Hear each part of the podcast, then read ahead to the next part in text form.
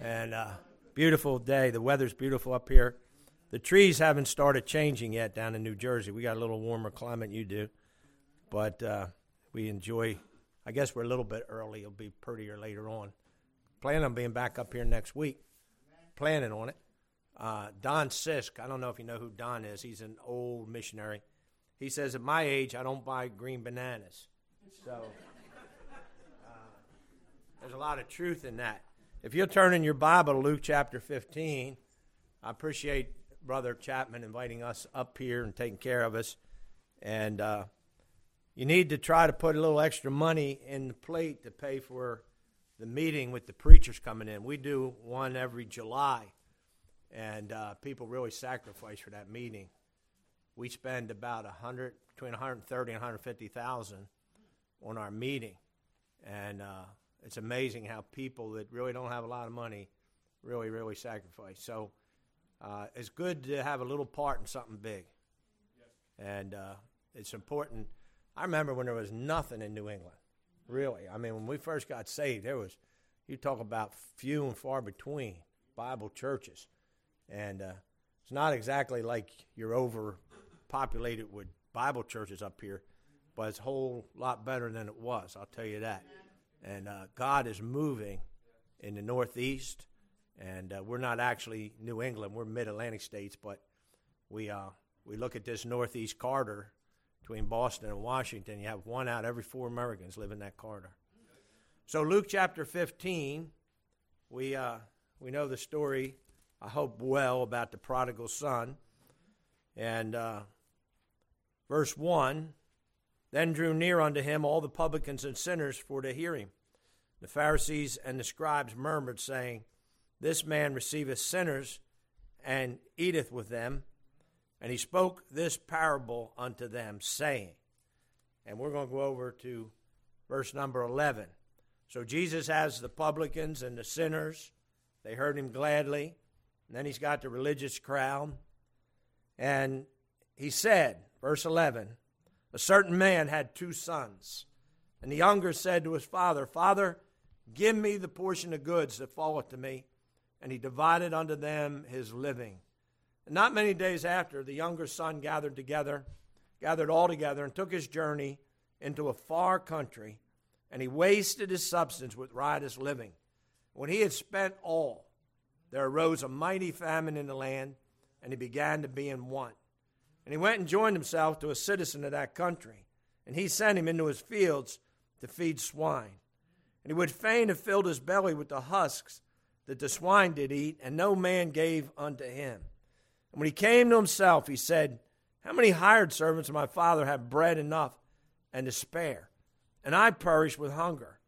I will arise and go to my father, and I will say unto him, Father, I have sinned against heaven and before thee, and am no more worthy to be called thy son. Make me as one of thy hired servants. And he rose and came to his father. But when he was yet a great way off, his father saw him and had compassion and ran and fell on his neck and kissed him. The son said unto him, Father, I've sinned against heaven in thy sight. I'm no more worthy to be called thy son. But the father said to his servants, Bring forth the best robe and put it on him. Put a ring on his hand and shoes on his feet and bring hither the fatted calf and kill it, and let us eat and be merry. For this my son was dead and is alive again, and he was lost and is found. And they began to be merry. Father, please now I pray, God, that you'll bless this message. I pray, God, that you'll bless your word. And I pray you'd touch our hearts. Lord, give us something in our hearts today. Lord, we don't want to just hear about you, but we want to experience you. We want to know that you are God. There is a God in heaven. And Lord, if there's anybody in this room today that isn't a believer, I pray for their soul. I pray they get saved. We love you, God. We praise you. We worship you. You're our God. We need your help. God, without you, we can do nothing. We pray in Jesus' name. Amen. I love this story. I preach probably more out of this story than any other story in the Bible. I want to give you an introduction and then get into the message. The Bible said Jesus spoke this parable. A parable is an earthly story that teaches a heavenly truth. An earthly story that teaches a spiritual truth, a heavenly truth. Now, in verse 11, a certain man had two sons. And we're going to talk mainly about the one that left home. We call him the prodigal son, even though that word isn't in the text. But it's talking about somebody that's far away from home. And notice this son had a relationship with his father. He was the son, the father was the father. I mean, that's pretty simple. Amen. Being saved, going to heaven, isn't about religion, mm-hmm. it's about having a relationship yes. with the Lord Jesus Christ. Amen. And I don't know just about anybody in this room today, and I don't know who's saved and who's been saved the longest, and I don't know who's not even saved. But you need to have a relationship, a personal relationship with the Lord Jesus Christ. David said, The Lord is my shepherd. Jesus said, I am the good shepherd. The good shepherd giveth his life for the sheep. No man taketh it from me. I have power to lay it down, and I have power to take it again. David said, The Lord is my shepherd. He didn't say he's a shepherd or the shepherd. He had a personal relationship with the shepherd. The Bible says he was in the world, and the world was made by him.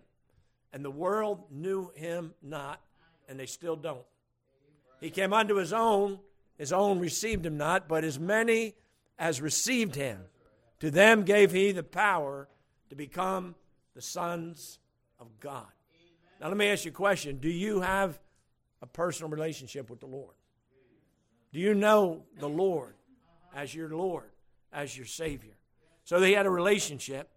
Now, this story is not just about how foolish the son is, but it's about how good the father is. I don't know if we should really call this the prodigal son. We ought to maybe call it the loving father. But we miss we miss it if all we think about is the son and we don't see the father's love and the father's heart. This story gives hope for every prodigal son and every prodigal daughter. This story is a picture of grace. This father is grace personified. This son comes and says, I'm not worthy. And you know what? He was right. We don't go to heaven because we're worthy. We don't get saved because we're worthy. We get saved because of grace. The Bible says, By grace are you saved through faith.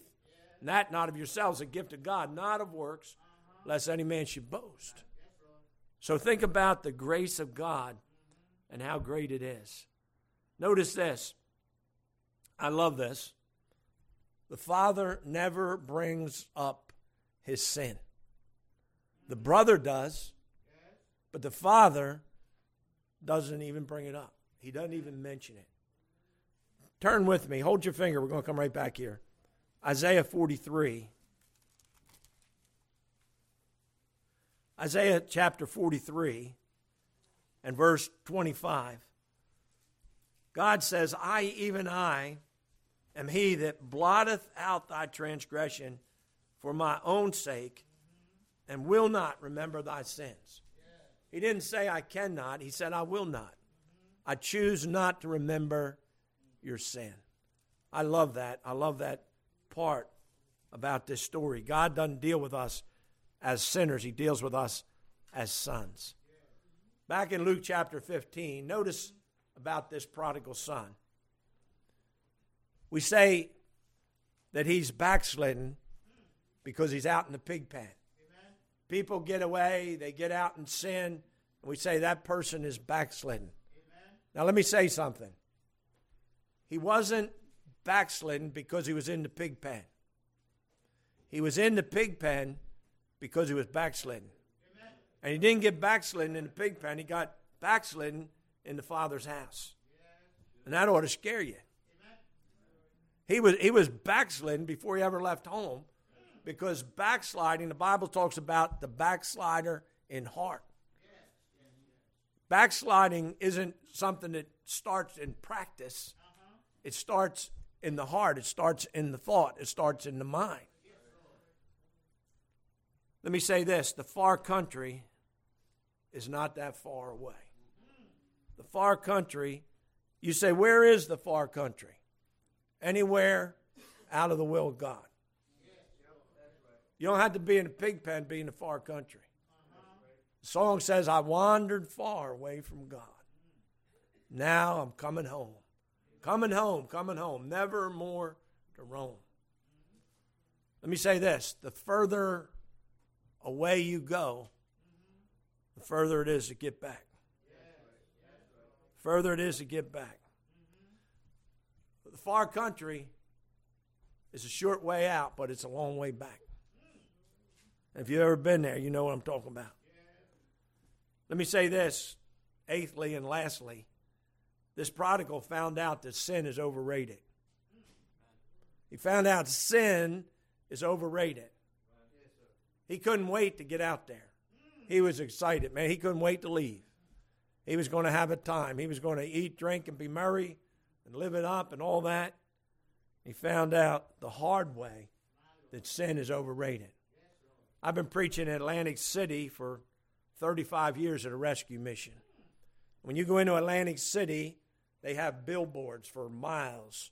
All the casinos and all the pretty girls and, and all the entertainers. And it just, you know, it just looks so good. They make it look so good. And then we pull up at the mission. We see the people laying out in the grass. And you go in and they're laying on the floor. And you see, listen, the devil only shows you the beginning of sin. He don't show you the end of sin. This prodigal found out that sin was overrated. So I want to preach today on what if the prodigal had never left home? Just a little different twist. What if the prodigal had never left home? It, listen, it's glad, we're glad when the prodigal comes home but it would be a lot better if he never left. I mean, there's the father to welcome him home. But how much better would it have been if he never would have left? Let me give you some thoughts. Number one, if he hadn't left, he would not have broken the father's heart. He wouldn't have broken the father's heart. I'm sure when that father watched him walk down that road, his heart went with him. He was aching. He was aching. We're going to come back to Luke 15, but in Acts chapter number 20, the Apostle Paul is going to go to Jerusalem. He's going to be arrested. He's going to be taken to Rome. And he meets with the elders at Ephesus. And in Acts chapter 20 and verse 25, he said, Now behold, I know that you all among whom I've gone preaching the kingdom of God shall see my face no more. Paul had led most of these people to Christ. He prayed for him, prayed for them. They loved him, he loved them. And now it was time to go. It was time to part. Look at verse 36. When he had thus spoken, he kneeled down and prayed with them all. And they all wept sore and fell on Paul's neck and kissed him, sorrowing most of all for the words which he spoke, that they should see his face no more. And they accompanied, accompanied him unto the ship. Can you see this picture? Here's Paul. He's old and he's all knotted up and scarred and broken, and he can't see too good, and he probably isn't very strong. And he tells them, You know, it's the last time we're going to be together until we get together over there. And they weep and they cry and they pray. And when he's getting ready to leave, he's leaving on a ship. They want to stay with him till the very, very, very end. And they actually get on the ship with him and probably get off just as the ship is cutting the shoreline and getting ready to go.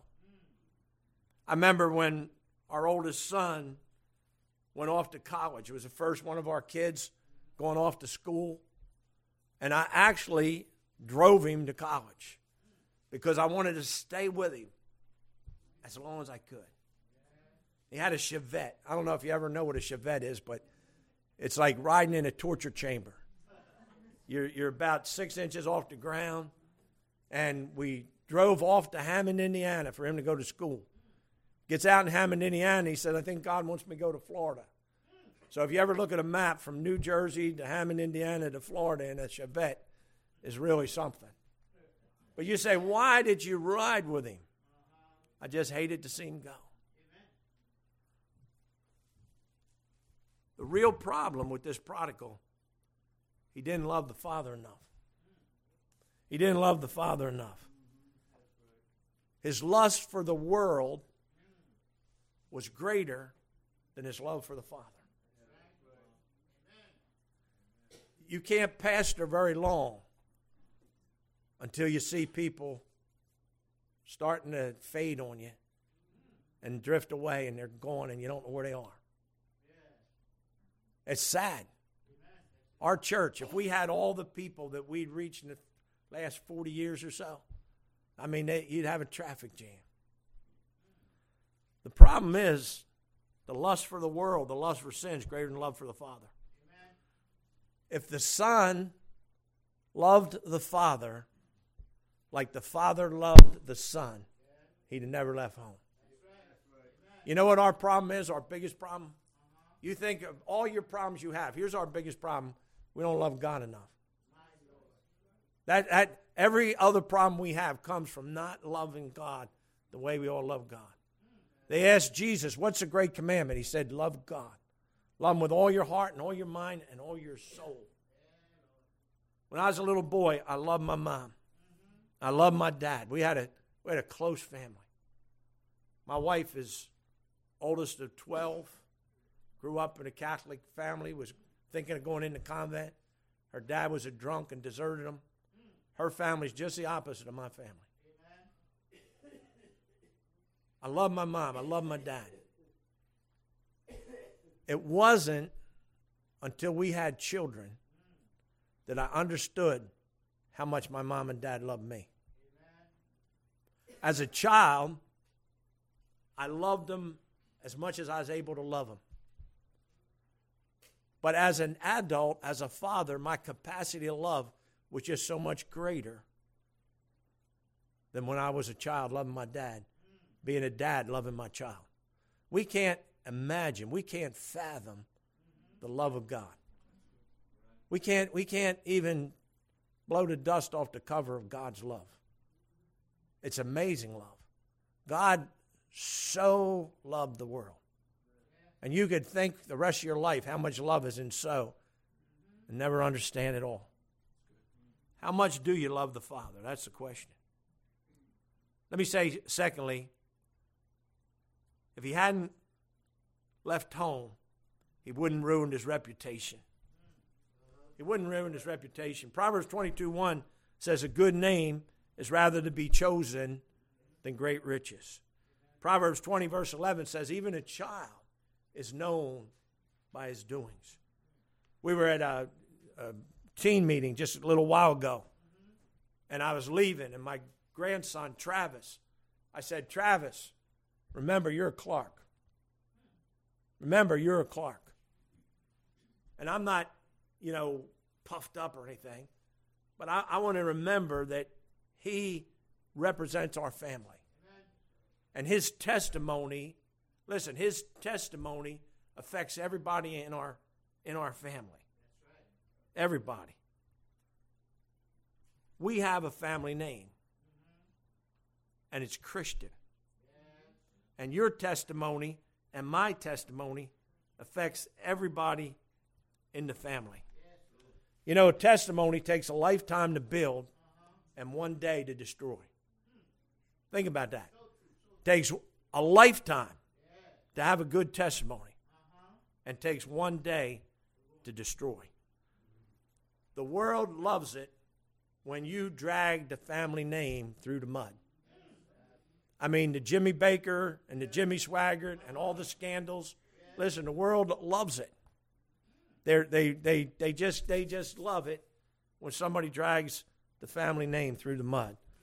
Go back with me to 1 Samuel chapter 17.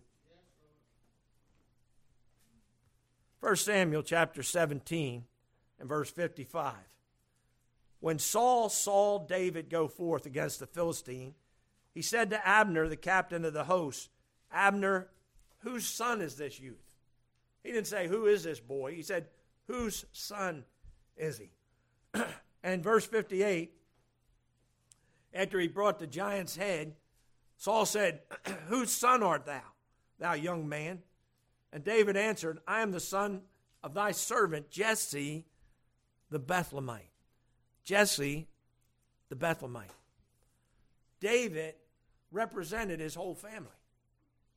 He was out of Jesse's family. Jesse was his father. And Jess, David's actions had an effect on everybody's opinion of his whole family. Look in 2 Samuel chapter number 12. 2 Samuel chapter number 12. In 2 Samuel chapter 12, Nathan goes to David. He says, Thou art the man. You're, you're, you've sinned against God. David, you're the man. And David repents of his sin with Bathsheba, his sin with Uriah. And in verse number 13, David said to Nathan, I've sinned against the Lord. And Nathan said, The Lord also has put away thy sin. Thou shalt not die. God is merciful to you, David. God's having compassion on you. God's forgiving you. You don't deserve it, but He is. But then he said this Howbeit, because by this deed thou hast given great occasion to the enemies of the Lord to blaspheme, the child also that is born unto thee shall surely die. Listen, every preacher that falls brings reproach on every other preacher. And every Christian, when we mess up, when we fall, when we go off into sin, when we do whatever we're not supposed to do, we're a reflection on every other Christian.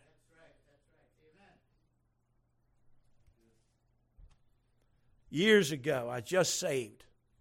I used to go to a little, wasn't even a diner, it was just a little coffee shop to have breakfast in the morning. And there was a guy across the street had an auto body, and, and I was witnessing to him. He just seemed like really just not just disinterested, but rude. And I just, you know, he'd talk about fishing, he'd talk about everything, but you brought up the Lord, man, he just got cold. And finally, he said to me one day, he said, uh, You know this little church down the corner down here? Fellowship Baptist Church. It was Baptist Church. I said, Yeah, I know that church. He said, Well, you know so and so? He's a deacon in that church. I said, Yeah, yeah, I know him. He said, Well, about four years ago, he came in here on a Friday and he needed his car. And he told me, he said, I don't have a check on me, but I really need my car. And if you can I just take it and I'll, I'll come by and I'll pay you Monday. He said that was four years ago. He still hasn't come back to pay me. You see, listen, his actions were a reflection on everybody and a reflection on the Lord. And it was a stumbling block to this man. As far as I know, he's still insane. Still insane. Doubt if he ever will be. Let me say this if he hadn't left home, he wouldn't have had to live a lifetime of regrets. He wouldn't have had to live a lifetime of regrets. David said, Have mercy upon me, O God, according to thy loving kindness, according to the multitude of thy tender mercies. Blot out my transgressions. Wash me thoroughly from my sin. He said, My sin, listen, my sin is ever before me. You know the hardest part of living it up? Living it down. My sin is ever before me. I'm 74 years old. And it's amazing to me what I can't remember. if I shake your hand and you say, I'm John, and I say, I'm Charlie, and I turn around, I'll say, what was that guy's name? It's amazing to me what I can't remember. But you know what else? It's amazing to me what I can't forget. I've already been riding down the street in my truck, feel like punching the windshield out because the devil, the accuser the brethren, brings some thought back into my life, some regret, some bad thing that was in my life a long time ago. Now, let me say this the Holy Spirit never convicts you about a sin that's been forgiven. Let me say that again. The Holy Spirit never convicts you about a sin that's been forgiven. The Bible says if we walk in the light as He is in the light, we have fellowship one with another. And the blood of Jesus Christ, His Son, cleanses us from all sin. If we say we have no sin, we deceive ourselves and the truth is not in us. If we confess our sins, He is faithful and just to forgive us our sins and cleanse us from all unrighteousness. The Holy Spirit will convict you about sin that's unconfessed. But the one that convicts you about sin that's been confessed is the devil. How many, don't raise your hand, you've come down to this altar and you've confessed a sin that you already confessed a long time ago because you got convicted about it, but it wasn't the Holy Ghost because when God forgives, He forgets. Let me make this statement. You never have to regret doing right. You never have to regret doing right. It's a blessing to be saved from sin. It's a blessing to be forgiven for sin. But let me make this statement it's a greater blessing to be saved from sin than to be saved out of sin. You know, somebody comes in and they were on drugs or they were in prison or and, and God saved them out of the depths of sin. And that's that's wonderful when, when people get saved like that. But I'll tell you a better testimony is when somebody gets up and says, you know, I was six years old and I was in Sunday school and I asked the Lord to save me. And I know I'm a sinner, but I've never been out there in that pig pen. I've never been down in them depths of sin. Let me say this if he hadn't left home, he wouldn't have tore his family apart. He wouldn't have tore his family apart. I'm not going to turn to it for time's sake. The father forgave him, but the brother didn't. He said, What's this music going on? What's all this happy stuff? What's all this singing? They said, Man, your brother's come home. Instead of being happy, instead of being joyful, you know what he was? He was angry. Because his brother had torn up the whole family. Sin tears up families. sin, sin ruins marriages. Sin hurts children. Look over in Acts chapter 16. In Acts chapter 16,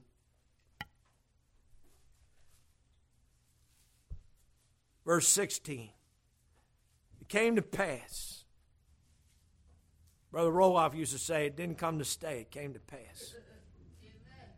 We went to prayer. A certain damsel possessed with a spirit of divination met us, which brought her masters much gain by soothsaying.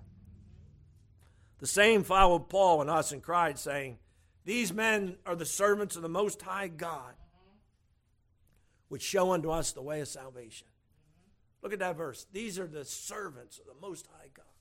What a privilege, what a blessing to be able to serve God. They show us the way of salvation. What a, what a blessing to be able to show somebody how to be saved. Now, this woman grieved Paul. It's verse 18. He was grieved. Think about this. She had the right message, but she had the wrong spirit. There's a lot of people, the problem isn't the message, it's their spirit. We're supposed to have the Spirit of the Lord. We're supposed to have a right spirit. Now, this older brother, listen, he was just as backslidden as the younger brother. As far as we know, he never did get right. The younger brother had a sin problem.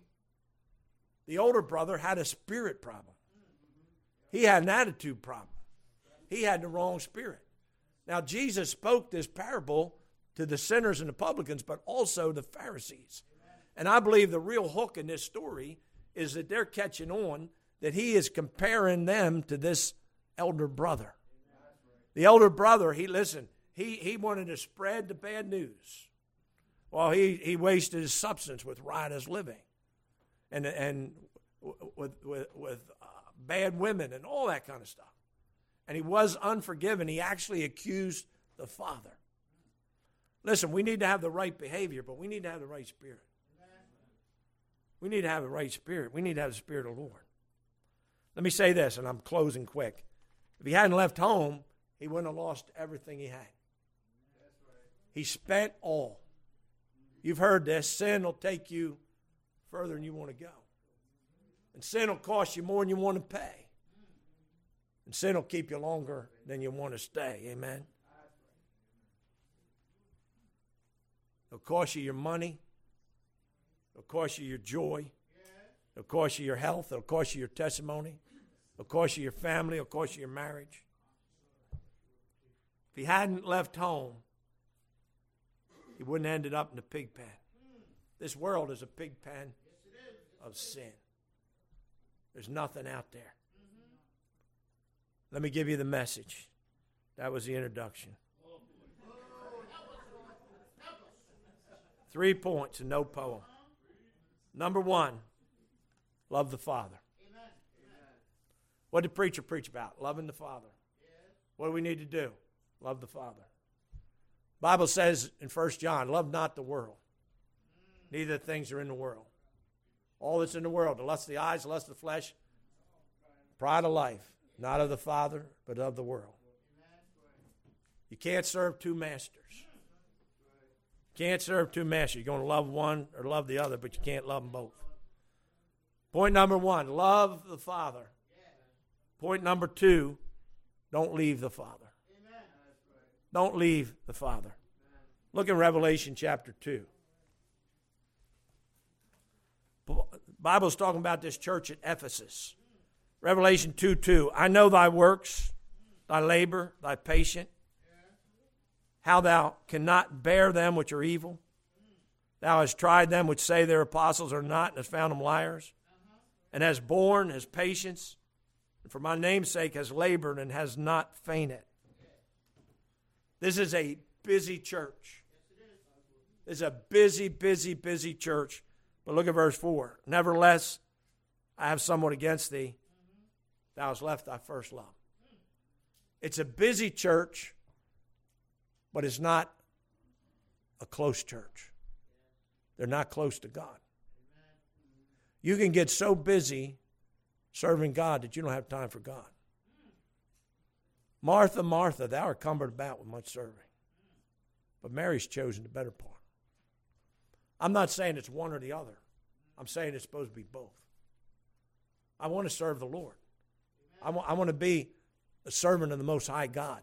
I want to show people the way of salvation, but I also want to be close to Him. I want to be close to Him. I don't want to lose my love for the Lord. I don't. Nothing can take the place of my time with God and prayer and the Word and on my knees. And then let me say, thirdly, number one, the message love the Father. Number two, don't leave the Father. Number three, don't leave the Father's house. Don't leave the Father's house. This is supposed to be God's day, not game day. But for the world, it's game day. You poor people up here are probably Patriot fans. And I'll pray for you. I'll pray for you about that. But this is not, listen, this is not football.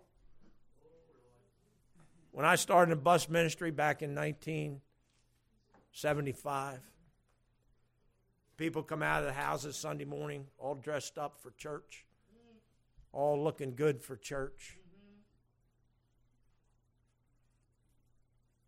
Now you go by, nobody's out of bed. The people are coming out, got their cheerleading uniform on, their football uniform on, their soccer jerseys on. Big big game day. Sunday's the big traveling team day. Hebrews 10:25. Not forsaking the assembling of yourselves together, as the manner of some is, but so more, so much the more as you see the day approaching. In these days, we don't need less church. We need more church.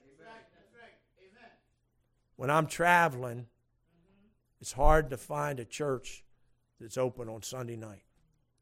The lights are off, the parking lot's empty. Prayer meeting, I don't even know if people know what that is anymore. When we got saved, it was just Sunday school, Sunday morning, Sunday night, prayer meeting. That's just what you did. Today, people have a Sunday morning mentality. And don't take it personal because I don't know who comes back on Sunday night and who don't. But I'm just saying this you don't need less church. You need more God. You need more of the Word of God. You need more uh, exhorting one another, so much the more as you see the day approaching. Back in the day, when you had a cookout, you used to have charcoal.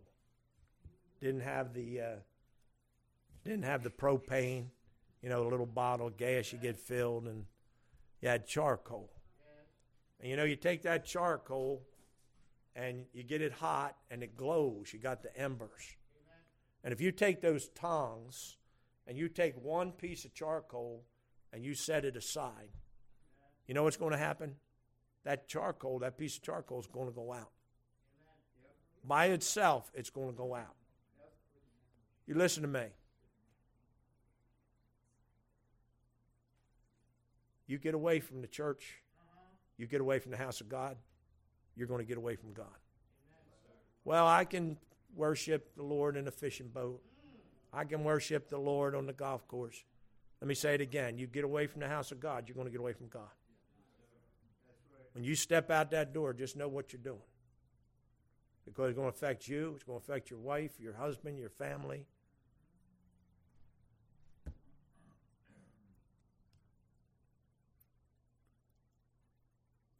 It's easy to get out of will of God. Not as easy to get back in. Thank God he gives us a way. He said, Draw nigh to God, and he'll draw nigh to you. James chapter 4, verse 8. That father was waiting for that boy to come home. He's sitting there on the porch waiting, looking down that road. And you know what? When that son started coming home, that father ran off that porch and ran down and hugged him, threw his arms around him, and kissed him.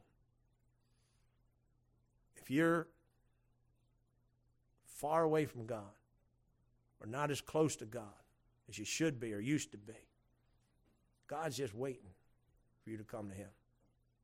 And God will throw His arms around you, and God will hug you, and God will come close to you. Father, I pray if there's anyone in this room that's not saved, Lord, help them to know how much you love them today.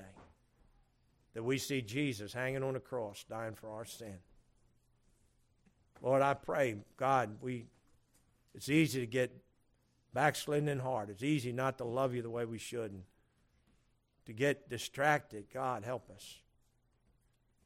Lord, I pray, Lord, if there's anybody today and even in their mind, they're in the pig pen of sin. God, help us to get rid of it and draw nigh to you and be close to you, closer to you than we ever been, and love you more than we ever have. Lord, help me. In Jesus' name we pray. Amen. You can stand, preacher, you come. Let's everybody stand. Our heads are bowed, our eyes are closed.